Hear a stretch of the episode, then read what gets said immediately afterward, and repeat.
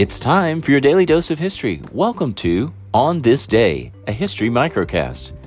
Here are your historical footnotes for Tuesday, November 19th, 2019.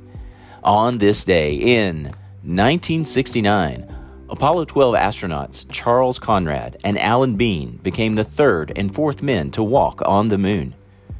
On this day in 2007, the Amazon Kindle was first released. On this day in 1984, Dwight Gooden of the New York Mets, at the age of 20, became the youngest major league pitcher to be named Rookie of the Year in the National League. Born on this day in 1831, 20th President of the United States, James Garfield. And that concludes today's history. Now it's time for your quiz after the break.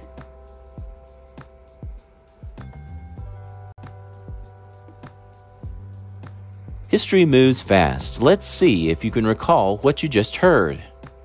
Who were the third and fourth men to walk on the moon? Answer Charles Conrad and Alan Bean.